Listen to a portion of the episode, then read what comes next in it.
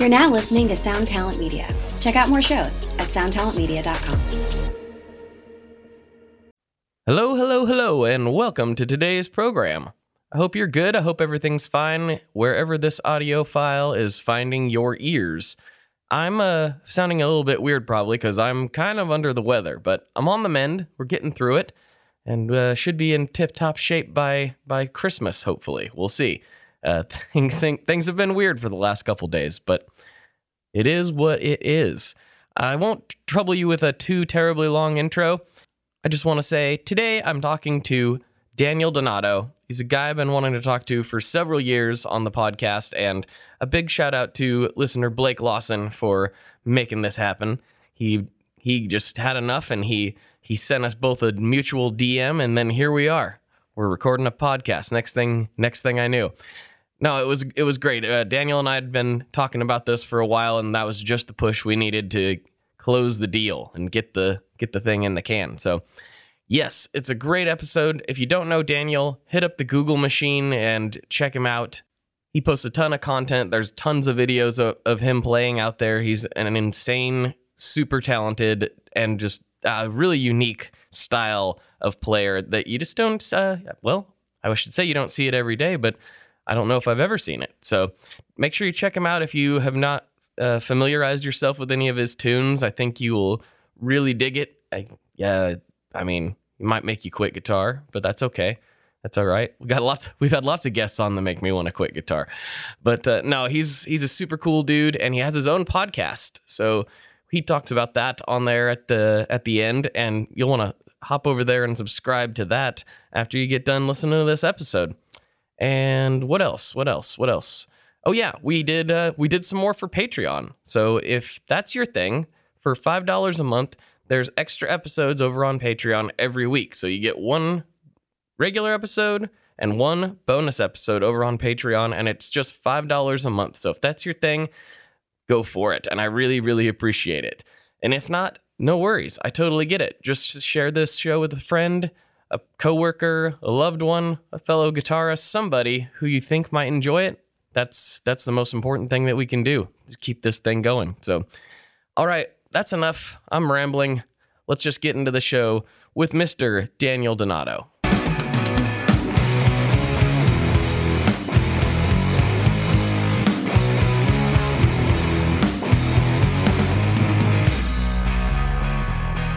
Hello, everyone. Welcome back to another episode of the Tone Mob Podcast, a show about guitar tone and the people behind it. I'm your host, Blake Weiland, and with me today, I have none other than Daniel Donato. What's going on, oh, dude? Everything. everything. Everything. I wish I could answer that in a simple way, but I yeah. I know that feeling. I promise. Mm-hmm. Uh, yeah, mm-hmm. trying to trying to go out of town today, but also you know wrangling Black Friday stuff for a bunch of different folks. So that's that's always fun. But uh, so what's oh, going yeah. on in your world? Man, so I'm home for the rest of the year. We did 158 days of travel. Whoa! And um, I'm about to cut, go cut live record with Robben Ford. and, what? Uh, yeah, he's starting a label. Okay. Well, that isn't that's not lame at all. That's amazing. Not at all.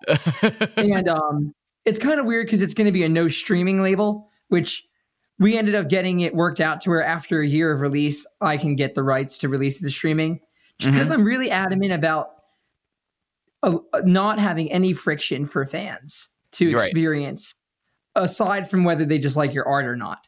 But like in terms of them to like say, "Hey, I want to check that out," that should be as easy as possible. But Robben has a really cool artistic vision uh, for and why he doesn't want to do it, and I I love it. Um, but yeah, I'm doing that in a couple weeks, and then we're going to cut an actual studio record in the middle of January through the end of January between me going to Mexico and NAMM. Yeah, so. ooh, NAMM, the good, the good old NAMM. Hopefully, I'll see you down there. Um, yeah, I'm just I, going for one day. I've seen you down there multiple times, but I'm like, uh, he's busy. I'm just gonna hang back. oh wow! so oh it's, wow! It's just like ah, uh, I'm like that. Like I don't envy you uh, at NAMM. Oh you look, wow! You look very worked. Dude, I've always envied the busy guy. Ever since I was young, I since I can remember being in first grade, uh, kindergarten, I would always have wanted to be like the busy person. I and I think it just comes down to personality uh, uh disposition. So yeah. I mean, I like staying busy. I definitely don't like uh d- having nothing to do, which that hasn't been a problem for many many years. So I oh, guess that's an illusion. yeah. I guess uh, I never guess, heard that. yeah. Um but but yeah, at NAMM I I it's so busy already, but I've always you know, I'm from a different planet than you are. It's like I'm just like there to see people that I get to. I, am really only there at NAMM. Like I, I'm gonna know about all the gear stuff already, pretty much. You know, like we're the internet has kind of made that not as important as far as like a source of Yeah. news, but Yeah. it's like all my people, like all the people I talk to all year on the internet or on the phone, all converge on this one conference, and so I, it's like, oh yes, hello. That's what it is Mhm. for me. But you are like playing at booths, running around with cameras. Like what your NAMM experience seems vastly different than mine. Yeah, it's pure content time at NAMM. You know what I mean? It's just a pure landscape where everything can be shared with the world. Mm-hmm. Yeah. Yeah. Well, let's. Uh, Curiosity with gear has uh sorry, what were you gonna say? oh, I was just gonna say no. Go ahead and finish that thought, and then we'll we'll dive we'll dive like- back a little bit. my curiosity with gear has dismally uh, declined um, as I get older, and um, I receive all the gear that I could ever ask for, and it's like uh, I want less and less, and even the desire to like create new things, I I feel less and less. So there is like that weird thing about NAMM where the whole point is the fact is the fact that it's it's for buyers and that there's new products and there's new innovations, which I'm always for innovation, always. Uh but yeah, like to go find a new overdrive pedal, a new amp, I'm not into it really much anymore. Yeah, I get that, and it takes something kind of special for me to get excited about. I guess the basics. You know, I kind of know. Mhm. I know what I like for dirt pedals. I know what I like for amps. Uh, Totally. And and, and so it's it's kind of like I, I'm like I've got I, I've got I've got that covered. I mean, I still get excited about things because I'm just a hyper hyper gear need gear nerd. But like but but I can I can understand your your your point where it's like I kind of like I got those bases covered. But like when somebody comes out like I'm always salivating over like whatever Chase Bliss is doing or something like that because it's like that's Oh, going to man. be new and like I've never heard it before type of thing. That's well, what we I all can respect genius. We all can ins- really respect when someone actually innovates, and that is Yes. an innovative thinker. definitely Joel. definitely. And a sweetheart. Everybody loves Joel. Yes, he's the man. Mhm. um well let's take a step back a little bit because uh this was actually we I, I have some questions from the facebook group that we'll get into a little bit later but um it somebody um good uh good uh, podcast supporter and good friend michael freer in there he he mentioned like he wasn't really that familiar with you and he was like you tell me about him and then i realized like i just know daniel from the internet i don't actually know his story really at all so I just know that Mhm. you like you shred online and make awesome content and obviously playing, you know, you make records and play shows and all that. I know that. But like how did you get there? I know you started really Well- young. So let's let's st- start from uh, when you picked up the guitar.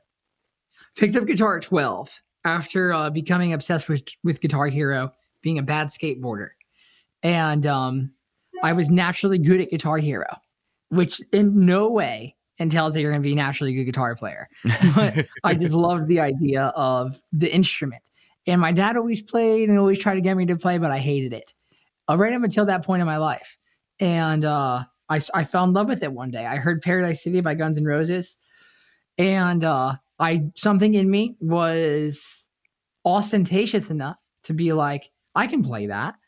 and I've never had that thought before. So it, it goes down to the power of thoughts, I guess, because that that's what started all this was me thinking I could. Mhm. Um so yeah, I started that and I instantly became obsessed with guitar.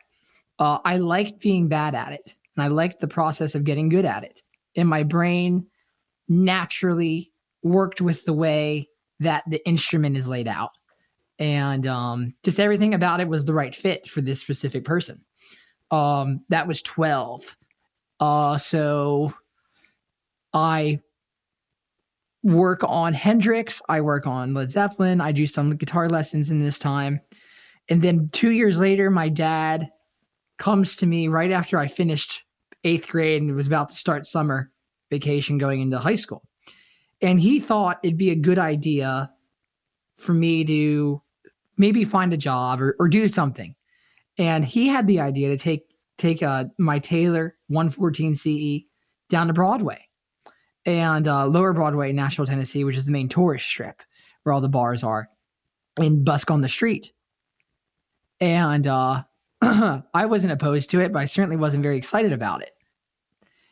And I remember getting down there and just kind of losing my mind. I loved playing for people. Uh, it, it was a, crazy situation to play music for people in real time. I'd never really done that before. Um, the same day that we went down there was the first time I ever played on stage too. Oh Um, wow. We walked into a bar, Legends Corner, Nashville, Tennessee. It's the first bar. I know it. if you, I know it. I've been Yeah. been down there many times. Yes. That's the first stage Daniel Donato played on. And Wow. that's that's so cool to me, uh, non egotistically, but it is because like, you know, like uh, I went down there the other day and someone was covering one of my songs. Oh wow. That's got to be kind So, of I mean- a trip to hear something like that. It's extremely crazy. Of no one in the bar knew it, but that's fine. Right. we have time. yeah, we'll get there. I walked into that bar and uh, there's an artist named Jason Link playing, and Jason Link was about to go past the tip jug, which is a, a tradition Willie Nelson started. And um, the bass player Randy Hall, as I walked in, and as they're about to take a set break on the microphone, he he says to me out loud, "You look like a guitar player." And I didn't have. A, it was very uh, very serendipitous, and I I said, uh, "Hell yes, I am." and uh, he's like, "Why don't you Why don't you come up here and play?" And uh, I said, I, "I only know a couple songs." He said, "That's fine. We'll just have fun." And we did. We just improvised, and it was the first time I ever played a Telecaster, and it was the first time I ever played a tube amp. So I mean, this was a big day for me. First time I ever played in front of people. First time I played on stage. Um, You're 13 And that changed my life. Is that right? Huh? Th- You're 13 at this time? Is that am I, I doing this time? 14. 14. 14 Gotcha. Okay. Yeah. So about 10 years ago. Wow, Yeah. that is a big day. I didn't I I don't I don't know if very many people have all of those experiences wrapped up into one into one uh you know, one Day. day. Yeah, that's that's pretty I mean a tube amp I think everybody's first tube amp, at least for players like the everyone that listens to this show, is kind of a big deal. Like it, it- for me it totally changed the game. I plugged into like uh, I think it was an orange tiny terror was the very first one I ever really sat down with and it was like oh no, what have I been missing? You know, and that's not even like Whoa. the top of the heap, right? That's it's a good amp. It's a very good amp, but Orange makes amp. Orange makes some even cooler amps. But it's just it's just like it's like that was Mhm. very eye opening. But like, man, I can't imagine having done that on stage in front of people. Do you remember what song you played? Yeah, we played uh old time rock and roll, Bob Seger. Classic. And then uh then we just did blues and A. I think we did Red House. Nice. we did Red House, yeah. Nice. And uh man, it was great. It was. I and I I was uh electrified. I remember getting off stage and having the thought, okay, this is what I'm going to do for the next. It was such a weird thought for a 14 year old to have, but I remember saying to myself, for the at least for the next 20 years, I'm going to do this as much as I can. Like that thought just was placed in my head, and uh, I'm still snowballing off that same energy, like still, um, as we speak. You know, even before this podcast today, like uh, that's all I do really with my life is just music right Mhm. now. Like that's it. Um, it's it's very strange not being on the road and and and seeing how that manifests too. Um, but yeah, that's where it started. I started. We started end up going down every Saturday, and I would get down there around 10 a.m. I would make my rounds, and I'd sit in with that band every Saturday, and um, I would busk on the street for about eight hours, and then I would go to a bar uh, that would that would let me in. One day, it happened to be a place called Robert's Western World, and The there was a band called the Don Kelly Band. Play. Yep. Yes, Mhm. it is a legendary place, and there was a legendary band playing. They the band that has been there since a year after I was born, on the same days every week, never missing a week. Uh, literally never has missed a, a full week since 96, Don Kelly. Um, miraculous band leader. Uh, very uh, bad boss, but a great guy to, that, that runs his own business.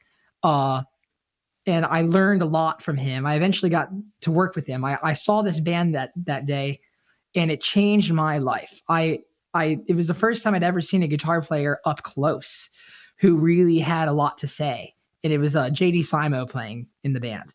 Are you familiar with JD? I'm not, unfortunately. Oh my God. So, yeah, I can't go on at all without mentioning the fact that JD was my first big hero, um, my first influence. There's a video of me on YouTube from that day when I walked in there and saw them the first time. And uh, you can literally see me bawling in tears about 10 feet away from the stage as he's playing a solo. And uh, it, it just changed my entire being and it made me want to be him.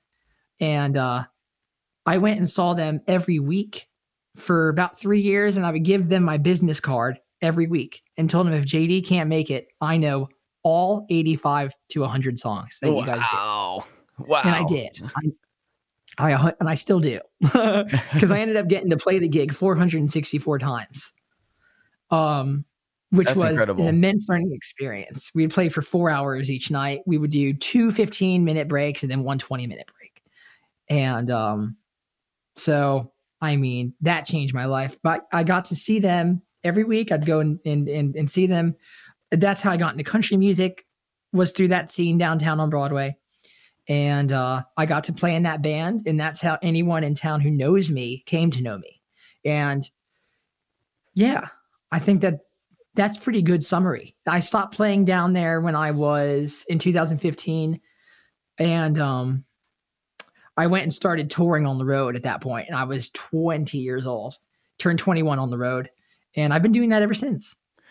That's that's really funny. This uh, the summary. This makes a lot of sense now. So I was trying to think so my well, not my first time in Nashville, but my first time as an adult in Nashville uh, was 2015, I believe, or so. Wow. And and uh, maybe maybe 2016. I can't remember the timeline exactly, but my introduction to you was strangely through uh, Brian Wampler's Chasing Tone podcast when they had the old hosts on um, they were talking about you playing at Roberts, and I looked up some YouTube videos and stuff like, oh man, this dude is killer.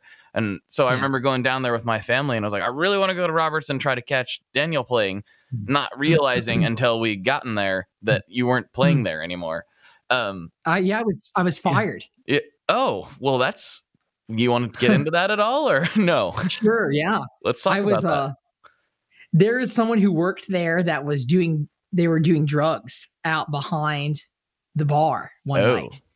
And um I they were doing like hard drugs mm-hmm. and mm-hmm. uh someone thought it was me.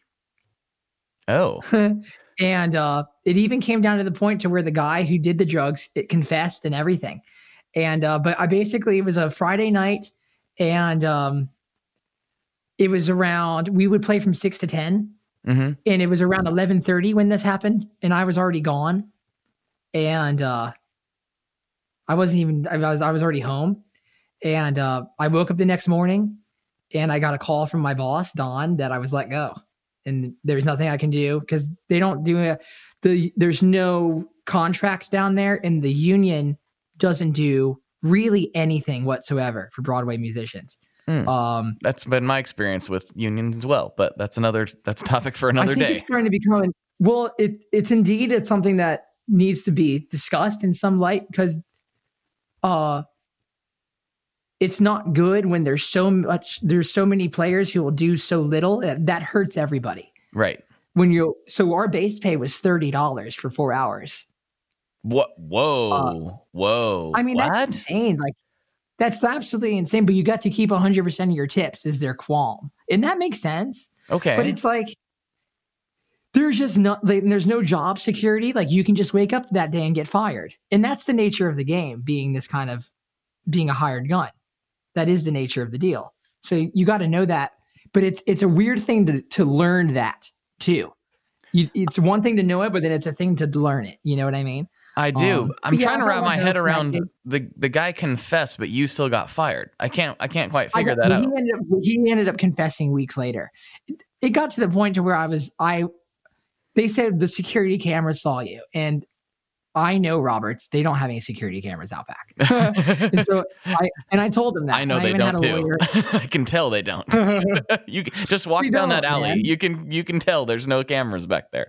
It's fine. There's not. Uh, that alley is historical. And, it is. And now that now that there's been a bunch of uh, time in between that, that's also the alley where Hank Williams got thrown out of the Ryman. yes. Yeah. That's you know what I mean? And that's the alley that Jimi Hendrix used to walk through to get to Printer's Alley. And I, I always and make a point to go to get just to go down it. Even though it's kind of gross, I always make a point to to go to walk down it because it's like this is a special, weird, gross place. it just that's is. my story, my my chapter with that band ending in that alley uh is just a part of that alley's history. And Right. will come to be, you know, in in years from now, and it'll be a famous part of what Roberts is known for. The fact that I played there. And people still come there all the time to try to see me. Mhm. uh, and call all the time. And uh, it's cool that my legacy lives on there because that was my brainchild. Was that band? It was my when I was uh, doing it, I was doing homework in between songs.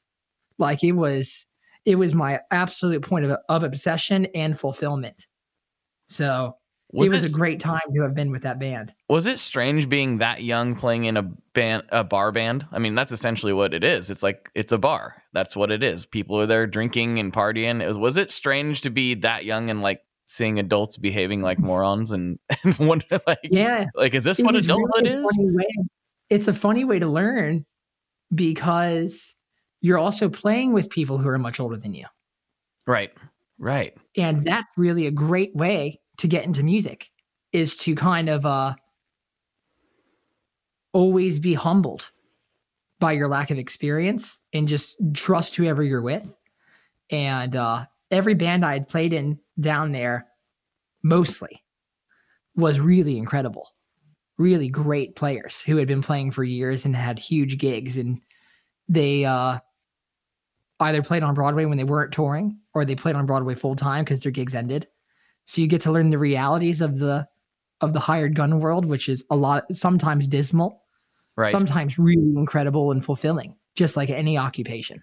But to be exposed to the realities as a as at, at a real level, uh, unbelievable time. Also, yeah, seeing people act ridiculous. So many terrible funny things that like i it, it's definitely helped me because i don't have any substance issues. Like i don't have anything that i don't have any chains. And i think that that that experience really helped me with that. Um if if i had any it doesn't run in my family at all but i it definitely took away desire if there ever was one to Ye- see people kind of self-destruct on a daily basis Right. It's just, it's it's a strange experience. I I, I can't imagine that like cuz you know, I didn't I didn't see people behaving that way until I was much older, you know, as most people don't. You know, obviously there was people who did dumb things in high school and whatever, but it's different it's just different when you see adults behaving that way as a child. And it's not something I had and you know, obviously you had you were a much more mature child than I was, you know. I guess not child, you're a teenager. That's probably not the right word for it. But like you know, underage regardless, right? It's different when you Yeah. see 40 year olds, like 40 year olds act like this. It's like, what is Oh, going man. on right now? Like, why are you, Yeah. you're supposed to be an adult. it's just yeah strange, strange, strange. Um, Hmm. so let's, uh, let's sidestep things a little bit. Let's, uh, Sure. let's talk about the gear. So the first time you played a Telecaster was obviously transformative. That kind of has become to your, Fender Champ 100 uh, uh, all right, there you go. So that becomes kind of a transformative experience. That's like what you're known for. Is that's your that's like your weapon. What do you what do you love about the Telecaster? yeah, I put out a book called New Master the Telecaster. Oh, you did. I well, Yeah, when I was 18. I'm behind the times. I did not know that. That's all good. they still sell it. it. It's a it, it's a great book. Um, but the telly's the thing for me. Yeah, that's my voice. Yeah. It's is it uh, now? Is there a particular like it seems like you tend to prefer the traditional style tellies, but maybe you can get into the details behind uh, some of your favorites. Specifically, somebody in the Facebook yeah. group was asking about your surf green telly. That was a uh, yeah. Uh, Matt Kimes was asking about uh, what model right is his surf green telly. There you go. What model is a 62 Journeyman uh, custom shop, and um, I got it when it was brand new. Um, a guy named Robert Knight got it for me from Guitar Center. I think he bought it for me or he got Guitar Center and gave it to me. And um, I got it after I had already built a guitar with my dad that looked like that guitar because that guitar had been at Guitar Center for years and I'd go and play it every week. I loved this specific guitar. And uh, it was in the vintage room, and Tony, who works still there, he's the man, would always let me play it.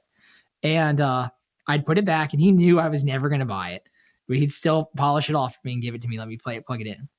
And uh, so much so I loved the guitar. I built one that looked like it prior because I couldn't afford it. Got the guitar, and it's been my main guitar ever since. I like, uh, and that's that's really the story of that guitar. I, I change out some of the stuff on it, like I use Glendale bridges, mm-hmm. and um, so I do a double wall cut on it, so it's a little more efficient in terms of the the dynamic range that you can get out of the um, picking right near on the bridge, so you get that Don Rich Bakersfield country sound, or you can get um, you your standard telly sound where you're right above the bridge pickup because that's quite a vast different sound. Oh yes. Um, I do that, and then uh, I have some pickups that Seymour Duncan himself made for me. Uh, it's just like a one-off pair that I've had in there for I think two years now. That are just like uh, they're the best ones I've ever had, and uh, that's it on that guitar. It's really just it was I've always wanted to have the guitar that the guitar players that guitar players have. Sorry for that noise if that came through. Um so I remember seeing it live at El Mocambo in the basement at my old house in New Jersey before we moved to Nashville. My dad would play it all the time. And I was maybe four, four or five years old at this point. I remember thinking, even that was like, what is that instrument? right like that it just it, what is that thing it just had a attraction to it and same with slash's les paul like especially the one he played at madison square garden with michael jackson it's like all these guitar players have their one guitar and i wanted that guitar and something in me uh, i was resided i resided to the fact that that telly was going to be that guitar for me when i saw it the first time i just knew it and i think we're at how many years later we're, we're approaching we're we're approaching seven years now, eight years now with that guitar. Yeah, uh, and, and lots of lots of dates and lots of albums, lots of notes played on that particular oh, instrument. That's amazing, yeah, man. A lot of people inspired too. You know what I mean? It's like uh, the Cosmic Country mission. A lot of people are um, they're hopping behind that now on social media, and that guitar is the start of it. Uh, crucially, instrumentally. yeah, I, but the I, I like tellies in a traditional way because I don't see why you would try to upgrade a telly when you can just go get a guitar that w- was designed for modern efficiency. That right. guitar was designed for to sat that guitar was designed to satisfy the needs of the times uh in a really efficient way, a simple American cheap way mm-hmm. and that's cool. And I don't I don't really find much efficiency in in modifying it. The Acoustasonic Telecaster is marvelous. Um, I can't believe how much I liked those. I was I seen those come out and I was like, "Boo! That look that's not going to be yeah. cool." And I played one. I was like, "Oh, I was wrong. I was I'm I'm eating crow on this one." I I even publicly was like, "Ah, that's dumb." Yeah, those things are Funny. so cool. So cool. Ugh, it's Tim wrong. and everyone in the Nashville team, as well as the as well as the the team that's not Nashville based. Um, there's some real inspired people who work at Fender, and Fender does a great job at curating great minds. Um, and man, that guitar is an absolute great example of such a thing. But Definitely. I I would rather get a PRS or I'd honestly like a Music Man guitar. Those two brands, um, oh my God, those are the most efficient modern guitars. And so I pretty much, and D'Angelico, they make great guitars as well. But in terms of like efficiency, um, the Telly is not an efficient guitar. No. And it, it shouldn't be really. You know what I mean? And that's kind of where I reside with that vintage style, as you had mentioned. Gotcha. Speaking of the music, man, uh, Co Schneider was asking about that Albert Lee signature you had a while back. Kind of what what ended up happening with that thing? I still have it. Um, we're talking about like a macro plan uh, to do a signature model one day. Gotcha. So whenever the the desire is there and it could be a lucrative endeavor, then we would do it. And so that was me just brainstorming out loud with a guitar, and they built it for me. And it's basically a it's a an attempt to get the Bob Weir multifaceted multifaceted uh pickup selector not by toggle switch but by app, like knob per pickup you turn pickups on and off Right. so you have the ability to, essentially turn on all three. Uh that's the thing. And it also the design what we put all the we put three single coils really close to each other. So it emulates the sustain and the sound of a pedal steel. And that also gives you more real estate between the neck and the neck pickup itself. And that is the direct throaty vocal like range on the guitar if you ever pick up there you can hear that. And that's exactly what a pedal steel always is doing uh, hence the signature sounds on it. And so i was trying to emulate that as well. Uh, jerry garcia was a pedal steel player. And pedal steel roberts western world was before it was a bar built pedal steels. And it was actually the room where willie nelson bought trigger in his famous nylon string martin. Oh gut wow. I didn't he know bought that. it in that room. Whoa. um, so pedal steel's always been near and dear to me. And so I've always been trying to chase that. All of my intuitions on the guitar are likened to a pedal steel in terms of what I hear tonally, what I like sustain wise, what I like amp wise. Um, if you're if I were to be a baseball card in some sense, and you could look at my stats, the numbers might add up to pedal steel in some ways. Um, so that's what that guitar was. It was just trying to uh, get closer to that vision and that sound. And we're we're really nailing it. I think we're three guitars in right now, and it's we're really getting close. Uh, that whole team, those are some geniuses at Music Man, absolute geniuses. Um. So let me let me ask you this. There's Mhm. some more questions in here. Sorry, my uh Please. my screen went dumb all of a sudden, and I can't see my group anymore. Mm. But we'll get to that anyway. But I do want to talk about uh you the Grateful Dead influence because the the whole the hashtag you know cosmic country and all that stuff. It's a very unique vibe that you've put out there. Like you know it's Yeah. it's hard you know even even beyond like the way you're playing the tones that you set up and dial in the way you use effects and everything for that Yeah. sound is really really unique and i you know you. knowing your influences of like the dead and country players it seems like a logical kind of direction so where did the Mm. dead come in for you like when did that become a big part of your thing The Dead was always in my life. My um, my uncle and my mom followed the Dead for a while, and they always played the music. And my dad gave me two CDs when I first started. He gave me the Led Zeppelin box set, so I guess that's multiple CDs. And then he gave me American Beauty, and I always loved it, but I didn't know who the Dead were, and what the Dead was, and what the Dead is, and what it will be. And it's like I just loved that record. And that's also kind of not who they are in some way for every for anyone who's steeped into the culture of what of Grateful Dead. That record is a great point of entry though. Uh how it started happening for me. This it was right after I started driving. I was 16. That's how you have old you have to be to drive on your own here in Nashville. And uh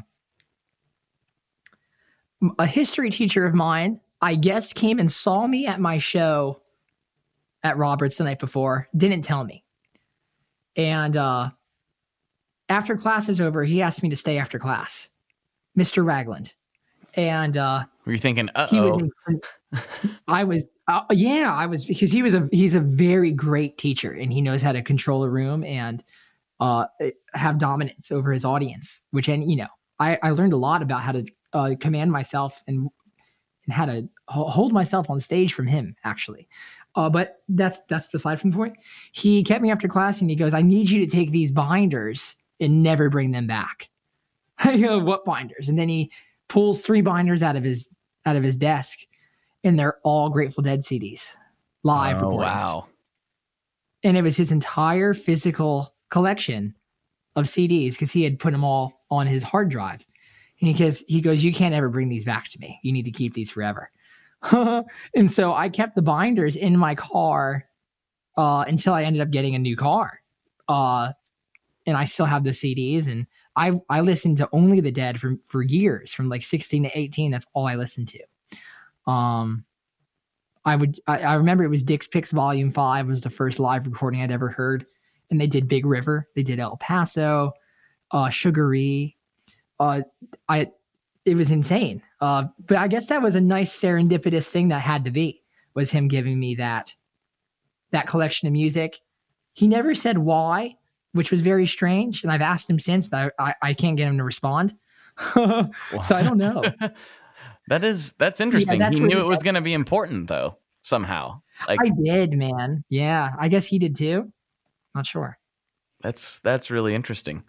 So when we're talking about getting that, you know, that cosmic country tone, what what is your rig, you know, generally looking like? Obviously Telecaster, obviously fairly clean amp, but what about your effects?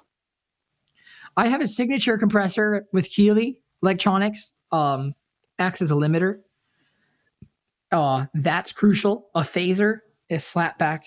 Those are the sounds hmm that you would need for the tone, for the country tone. But then it's also a lot of uh different kinds of reverbs. I use four different reverbs each night, and then I'll use three different delays. Uh so I love covering ground in the uh spacey sense. Yeah, That's a big deal. right. Um Filling the absolutely. space. feeling right totally um it's not so much a southern rock sound so I, I i do indulge in a lot of overdrives but it's usually natural overdrive um but yeah those are the those are the main lighthouses in terms of the sounds. It's going to be a phaser. Waylon jennings inspired. It's going to be reverb. I like to look at reverb in terms of how young and how old it feels. So there's newer reverbs the shimmer. Uh, that's a big one for me. I use variations on that. I use the Keeley Caverns, hmm um, and then I use an H9 for satisfy any more abstract reverb sounds, and then uh, Phase 95 for my phaser. Uh, we're working on doing a a uh, custom cosmic phaser though with Keeley right now too, and um, yeah, those are the main things. Really heavy compression. That's that's a big influence from Brent Mason on those 90s records that he played on Of course. Uh, of course. But it ha- it's got to be a Fender amp or a Fender style amp, at least for me. It's just like the best amp ever. Do you have a preference on which which Fender style? You have Princeton or more a deluxe I like a reverb? pro reverb. I don't Pro like reverb? a Princeton live. I like when Kenny Vaughn uses the Princeton live and Marty Stuart does. It doesn't work for me though. Um, and this is the part of myself that is very strange where I have to compromise with myself because there's things I want on stage, but then there's things that I simply just do on stage. And like certain pieces of gear won't jive with what I do on stage. And I, so like I'll try, I'll find myself like getting an amp and trying to force that into my live rig when it simply doesn't work. Cause I, this who I am on stage and how I play to, to feel fulfilled with my playing. I need to get a certain thing out of, out of what the tools I'm using. And um, it ends up being a Fender Pro Reverb. But right now I've been using an amp uh, made by Elliott Guitars. Um, that amp is insane. It's pretty much the best amp aside from my Pro Reverb that I've ever owned. Um, it's I- absolutely ridiculous. I think it's Adam Childers is his name, or Childers. Um, he built that and designed that amp, and it's uh, absolutely insane. What uh, what are the specs on it?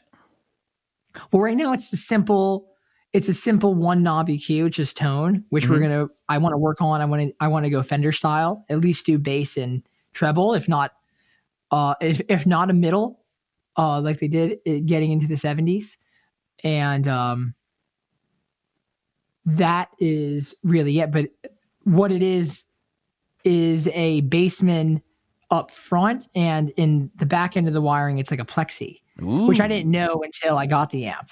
Um, but I could swear it doesn't feel like that at all because I've never really liked Marshall amps. Um, so I don't know. I don't know if they just missed it or maybe it's just my perception, but it it just reacts like a Fender amp. You hear John Mayer talk about an amp reacting, and and then you hear Paul Reed Smith, and I just asked Paul this the other day. It was like it's basically the what is the what is the natural compression of the amplifier, and that varies from build to build. Um, so I'm thinking that it compresses like a Fender, which is, I think that's the thing that I love is the way that a Fender reacts, i.e., the way it compresses.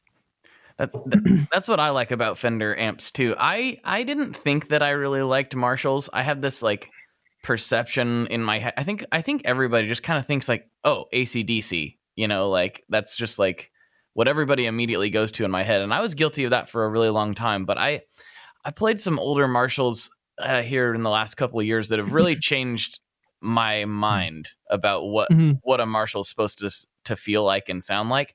And uh mm. and I think you might be experiencing some of that too. It's just like, oh wait, if I don't max the gain out on this and just like turn the master volume all the way up if they have one, uh it, it, you can kind of get that Fender thing out of them in some ways because you know Marshall's original designs were were pulled from yes. the Bassman. So yes, indeed. I think that's I think there's some there's some similar heritage in there. I don't know. Uh, I'm a I'm good friends with Chris over at Benson Amps, and uh, those have been my go-to for a million years, and everyone on this show knows that. But like mm-hmm. he's probably rolling his eyes right now at whatever I'm saying because I'm probably saying it wrong because it's what I do you know, I'm just some mm-hmm. bonehead on the internet. Who cares? Yeah. but uh, yeah, it is. You're right. It's the way the amp reacts. It really, I mean, it's it's got to sound good, right? It, and most amps can sound good. They, they can sound mm-hmm. acceptable, but it's all in the how it, how it reacts to your playing, and that's why I'm just not. I've never been big on the modeling thing. As good as it's gotten, it's gotten super impressive. It's just yeah. doesn't excite me I don't get I don't I don't salivate over modelers the way some people do. What do, what do you think about all that? I think it's great. I think it's a, absolutely a beautiful thing. Um, my father um, got into IT uh, right when he married my mom, and so he's uh he's oh, and he he's an extremely diligent hard worker, which is where I get my work ethic from. But he's always enabled the perspective of my life that technology is a good thing and that you should always at least know what's going on, whether you agree or not. You need to divorce yourself from the reality, um, from the personal. I don't like this. I do like this. You need to just take in what the landscape is because odds are the masses will always move towards technology because technology makes things easier and faster and more efficient. Um, generally speaking. right. So with guitar, we're experiencing that in real time um, in the engineering of the instruments. We see that with Music Man. We see that with, you know, also with Fender. We see that with the Acoustasonic. But it is a weird thing. It's kind of going for, they're kind of kicking you in a bad spot when the profiling thing is getting as big as it is because it feels weird. Um, it's a weird, different thing. And I, I don't, uh, playing wise, that's again highlighting the there's a guy in me when I'm on stage that's very intuitive and he's very caveman and he does not like the profiler. He doesn't like modeling. Um, but the thinker in me does. Uh, so I just got a Helix coming in the mail. Um, I'm gonna experiment with that and see what the deal is there. So I'm moving into the space, but I, it, whether it makes it but that's fine if it doesn't make it out into its live thing because live shows aren't just for you. Those are for the audience too. And my fan base does not want to see me playing any of that. So that's probably fine. not. Yeah, probably not. You know what I mean? And so I'm going to be thoughtful and think of them. Like that's why I play that one telly so much is so people can associate it with me and they can it can be that it might be the guitar that makes a kid want to get that guitar one day. Um there's I would love to play different guitars often because the telly does get to be just a telly. you know what I mean? Mm-hmm. Like it is just that sound. Uh it's Heinz 57 and ketchup doesn't go well with everything, but it does with most things. That's true. That's a that's a good analogy. I like that. It's interesting that you're thinking about your fans on on that level. I think it's because a lot of your fans are guitar players and are gear nerds. Oh yeah. You know, it's Oh yeah. It's solely right now. Yeah it's a i mean i'm sure you're gonna break out of that to some degree at some point but yeah, everyone everyone that I know that knows who you are and is a fan of you is also a guitar player. So that that makes a lot of that. sense. It's- That's crazy too. It's like I meet a lot of players that that get down on that and they wish there was a different demographic involved in their fan base. But it's like the fact that uh you can you can what Steve Vai said he loved about the guitar the most is that you can wake up one day, not do something, not have the ability to do it, practice, and then have the ability to do it. And of course, that's duh. But it's very there's genius to be found in the simplistic nature of things, and that's a great observation and it's like um the fact that I can have other guitar players dig what I do. I mean, come on, that's insane.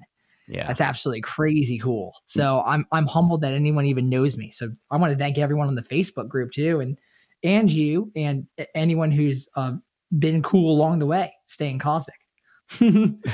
Absolutely, absolutely, man.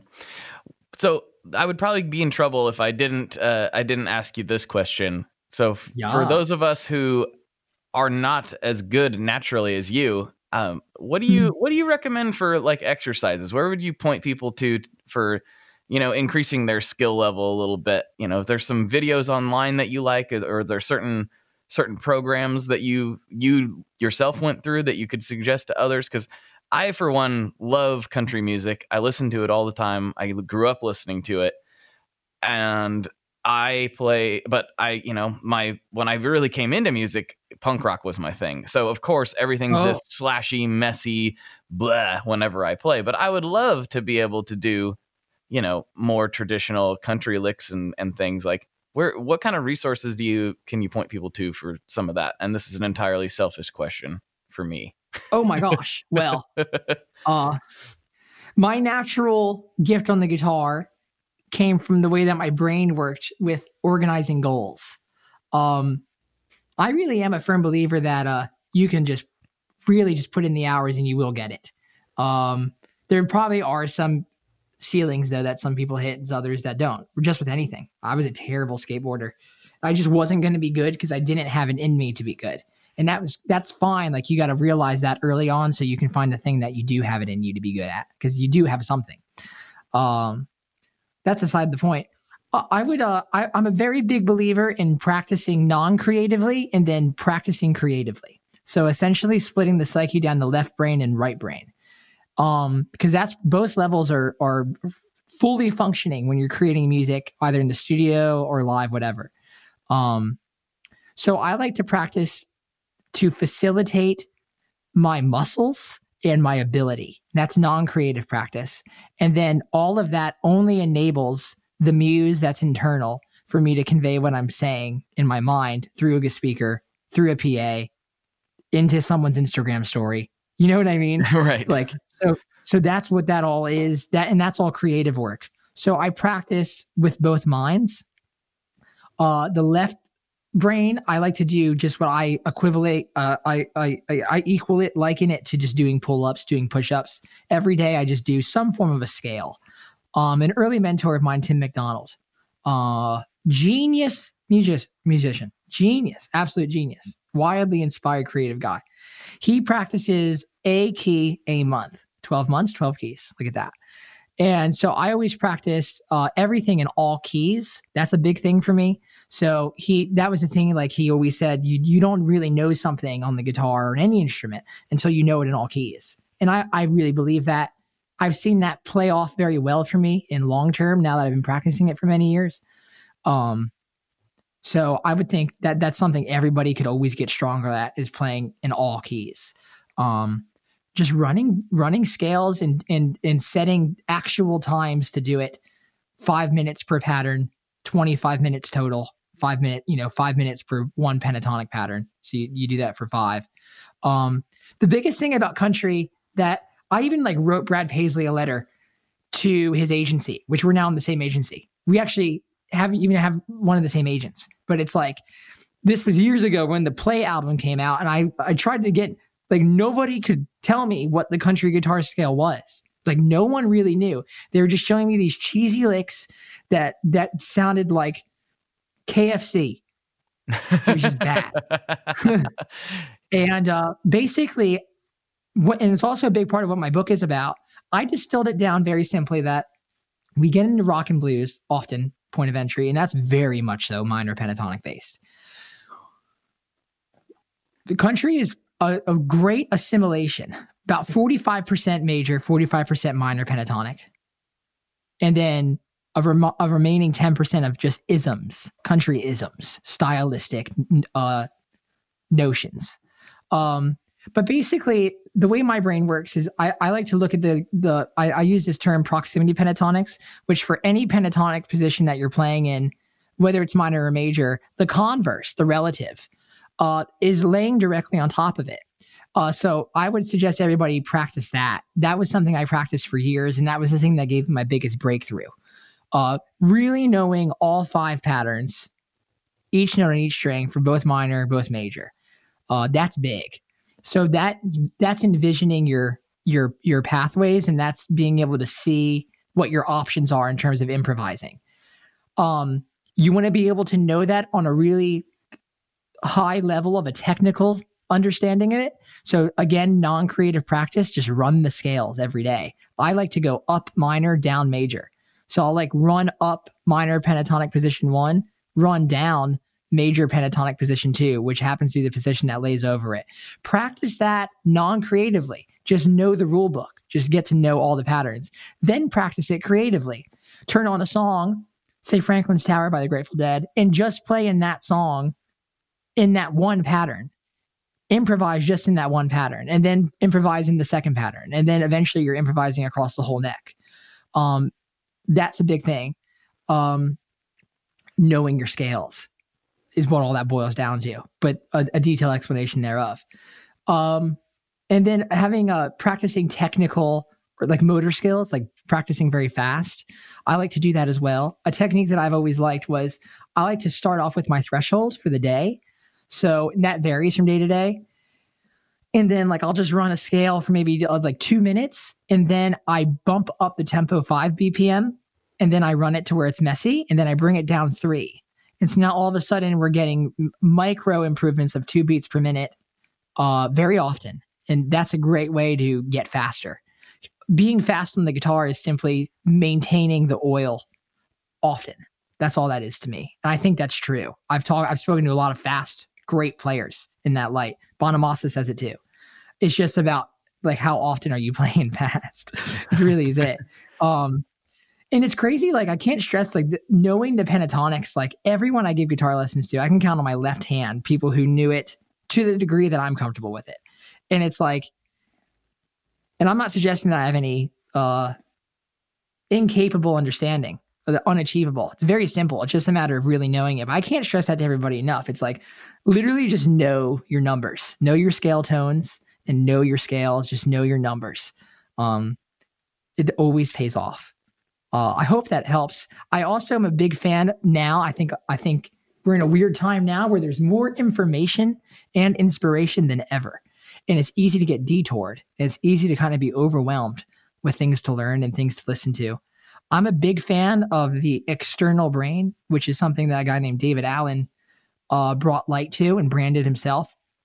And it's basically it's like your consciousness, your uh, your operating consciousness that that has your short term goals and, and memories, everything that's happening today. It doesn't really have a strong sense of space and time.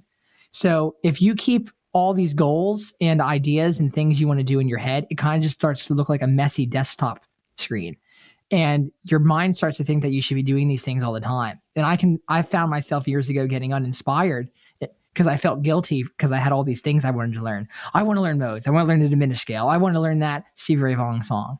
Um, i'm a big fan of if you find anything that is a goal of yours is to write it down and keep it stored, not in your brain. And I, I use an app that I literally just copy Instagram links. I'll see like someone doing some cool major seven R&B style chords, and it's if it's if I don't have the time to learn it right now, then I save it for later. And why I wouldn't have the time to learn it for right now is because I always sit down with an intention before I practice. Steve Aoki talks about that. He doesn't go into the studio unless he has a, a goal in mind. Um, so even if I'm sitting down just to practice 25 minutes non-creatively, I'm going to tell myself that that's the goal.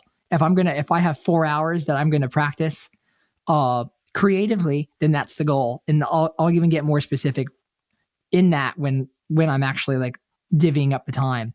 I used to practice uh, 12 hours a day. Um, and I had routines. It wasn't just a scattered me just exploring for 12 hours. It was all routine based. So I think that's a really, really big deal. Always having a goal. Um, that was a long answer.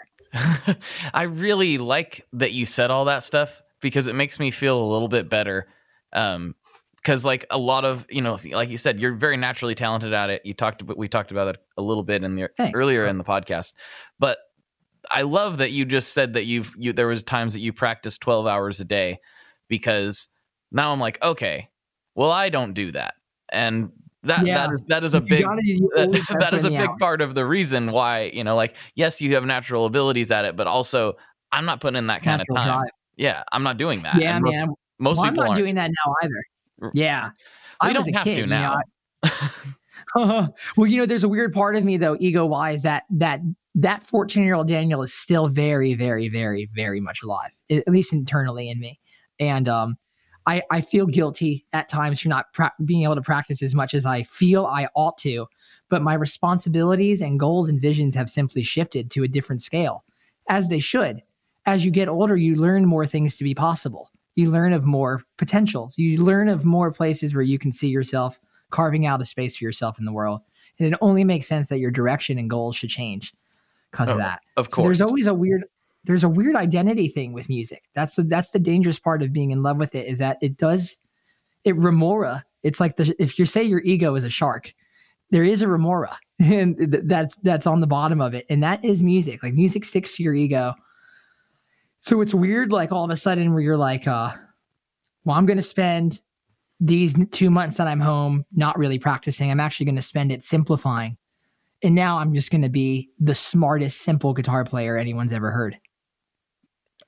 Okay. All right. That's interesting. That's an interesting Yeah. kind of shift and focus cuz yeah, I As it should be. it's and everything does change and i think i think time with the instrument is honestly the like one of the biggest takeaways from what you said because i i i am, haven't really intentionally practiced in a very very long time at least not Where you not- sit down and just not- let the muse take you. Yeah, yeah, I just sit down with a bunch of gear and get, and just get weird with it. And I have gotten a lot better. I'm still not that good, but I've definitely gotten substantially better over the last well, basically since this podcast started. I've gotten I'm a way Yeah, better player now than I was when I first started this. Simply I because bet- I I've put so. putting in more time with the with the instrument and actually kind of caring about it more than just I mean I've always cared about it deeply, but caring about it more than just like I want to make noise and fuzz sounds blah mm-hmm. you know like it's like oh what, Yeah, I would. what about textures and nuance and different you know it, i'm just a much different player than i used to be. So it's it's it's good, to hear that it's mostly it's mostly just work at the end of the day. It's also it's like Bill Gates talks about like the only thing he cannot afford is time, and it's like you got like you're spending your time whether you're whether you see where it's going or not, and that Mhm. is a fact. absolutely That's a fact for every every human on this earth, regardless of their achievements or lack thereof. And so you might as well track where it's going, or at least do your best to steer it. Uh, because we take time. Clay Cook from Zac Brown's band told me on my podcast, you take time and you trade it for experience. And it's like that is totally the case. So I would even like when I'm working on pedals and I'm working on tones, I classify that time. So if I were to have a transaction sheet of my time, I know where it went. And I just feel like I get more bang for my buck that way and I can track my progress. Um yeah. Yeah. Yeah. That makes that makes a lot of sense. All right, well we're we're winding down to the last few minutes of the episode, and I have a couple Dude, of classic yeah. questions for you that are uh, that I Yeah. ask everybody. So Ooh, first, I want to thank did I thank everyone though? That's crazy that people in the Facebook group actually cared it, enough to ask me a question and all. That means the world. oh yeah, means the absolute world. people are very excited about this episode. I I, I don't always get a chance to. Uh, well, I shouldn't say I don't get a chance to. I often forget to ask the group for questions uh, when I have a guest coming on because because Yeah, my brain's not that. not that smart, uh, so I just forget sometimes. but also, I'm also a bit paranoid about it because the first few times I did it, I had some guests I was really excited to talk to, and I knew that people in the group would be familiar with them.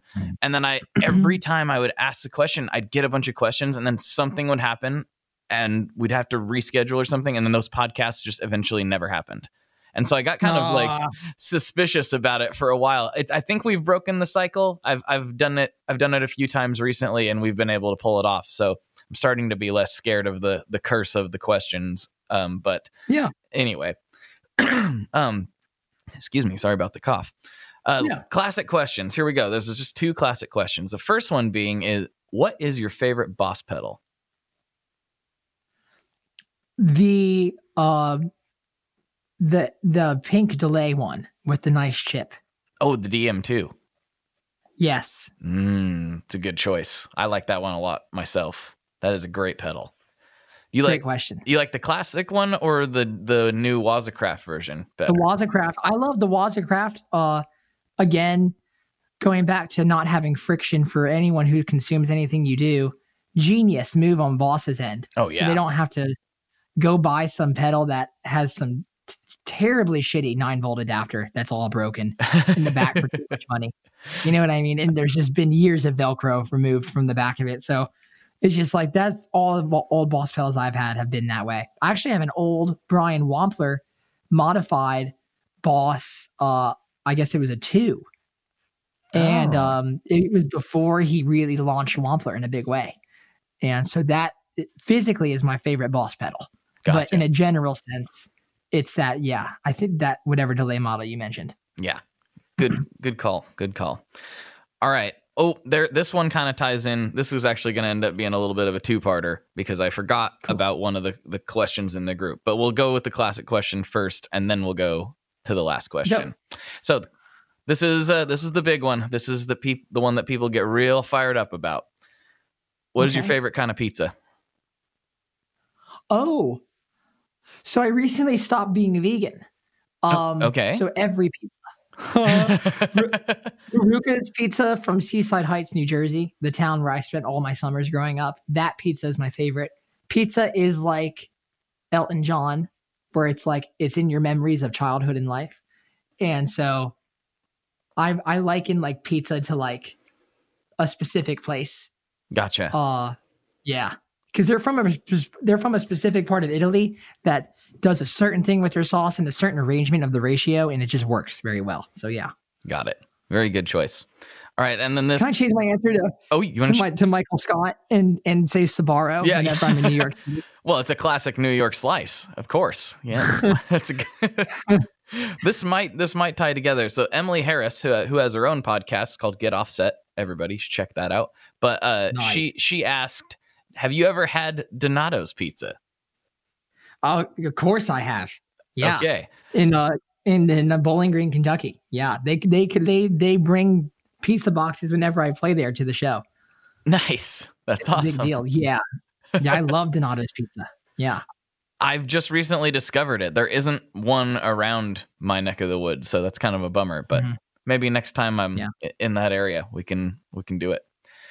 Yeah, that'd be great. Well, this is your chance to tell the listeners whatever you want to tell them. This is uh, your chance to Nice. put, put up a billboard or leave them with a thoughtful I- comment or whatever you want to say. Here's your chance.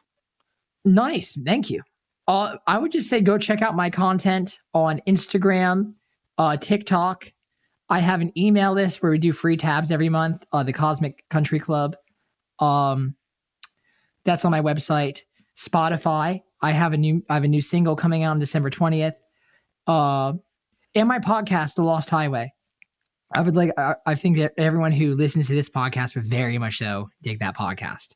Um, yeah, but Instagram's the place. I I post something on there pretty much every day. Facebook as well. Nice. Um, the only platform I'm really not on is LinkedIn. I'm on pretty much everything else. sweet. So check me out everywhere. Sweet, sweet, sweet. And that's it. Lost Highway and subscribed. I And subscribe. Thank you. YouTube. YouTube's big for me and touring. I'm just everywhere. Nice. Nice, nice, nice. You're grinding hard. I like it. I like that a Thank lot. you. All right, everybody. For Daniel, this is Blake. And as always, folks, good luck and good tones.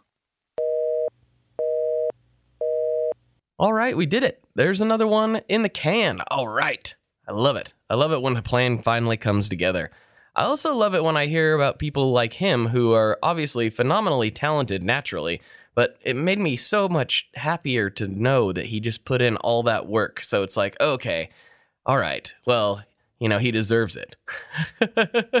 it's kind of a funny thing. You know, we we tend to think that people just have it or they don't and it's uh, it's usually a lot of hard work that goes along with it and it's nice to see somebody who works that hard and gets to that level and still has such bigger aspirations. It's really it's really cool to see somebody that's just a grinder.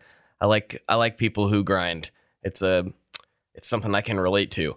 So, yes, uh, check out his podcast. I've been listening to it. It's really good. It's called Sonic Highways. It's there on iTunes and all that jazz. Go go hit subscribe. I literally subscribed like I did when I said I did there on the show. It's uh it's a great show. I've been really enjoying it and it's he's talking with some very high level people about very high level musical concepts and it's really cool to get a peek behind that curtain and into that brain. So all right, you've given me enough time. Thank you so much for listening this week and every week and all the other weeks. It's crazy that this year is almost over. 2019's almost over.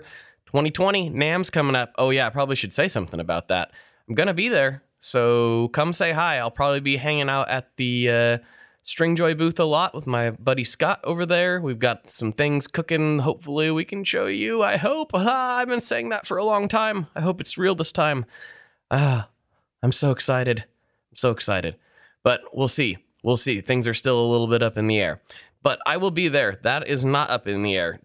Well, I will be up in the air. I'll be flying in a plane. But, you know, anyway, make sure you come say hi. I'll be around. I'm sure I'll see a lot of familiar faces. And uh, yeah, I'll be hanging around the pedal section pretty much the whole time because that's what I do. So yes, don't don't be a stranger. If you see me wandering around, say hello. I'd love to talk to you. And we're not doing an official pizza party this year. I've just got too many plates up in the air, too many things juggling, and it's just not going to work out. But we might do some sort of like maybe, you know, Thursday night like meet up somewhere and and hang out and eat type of thing.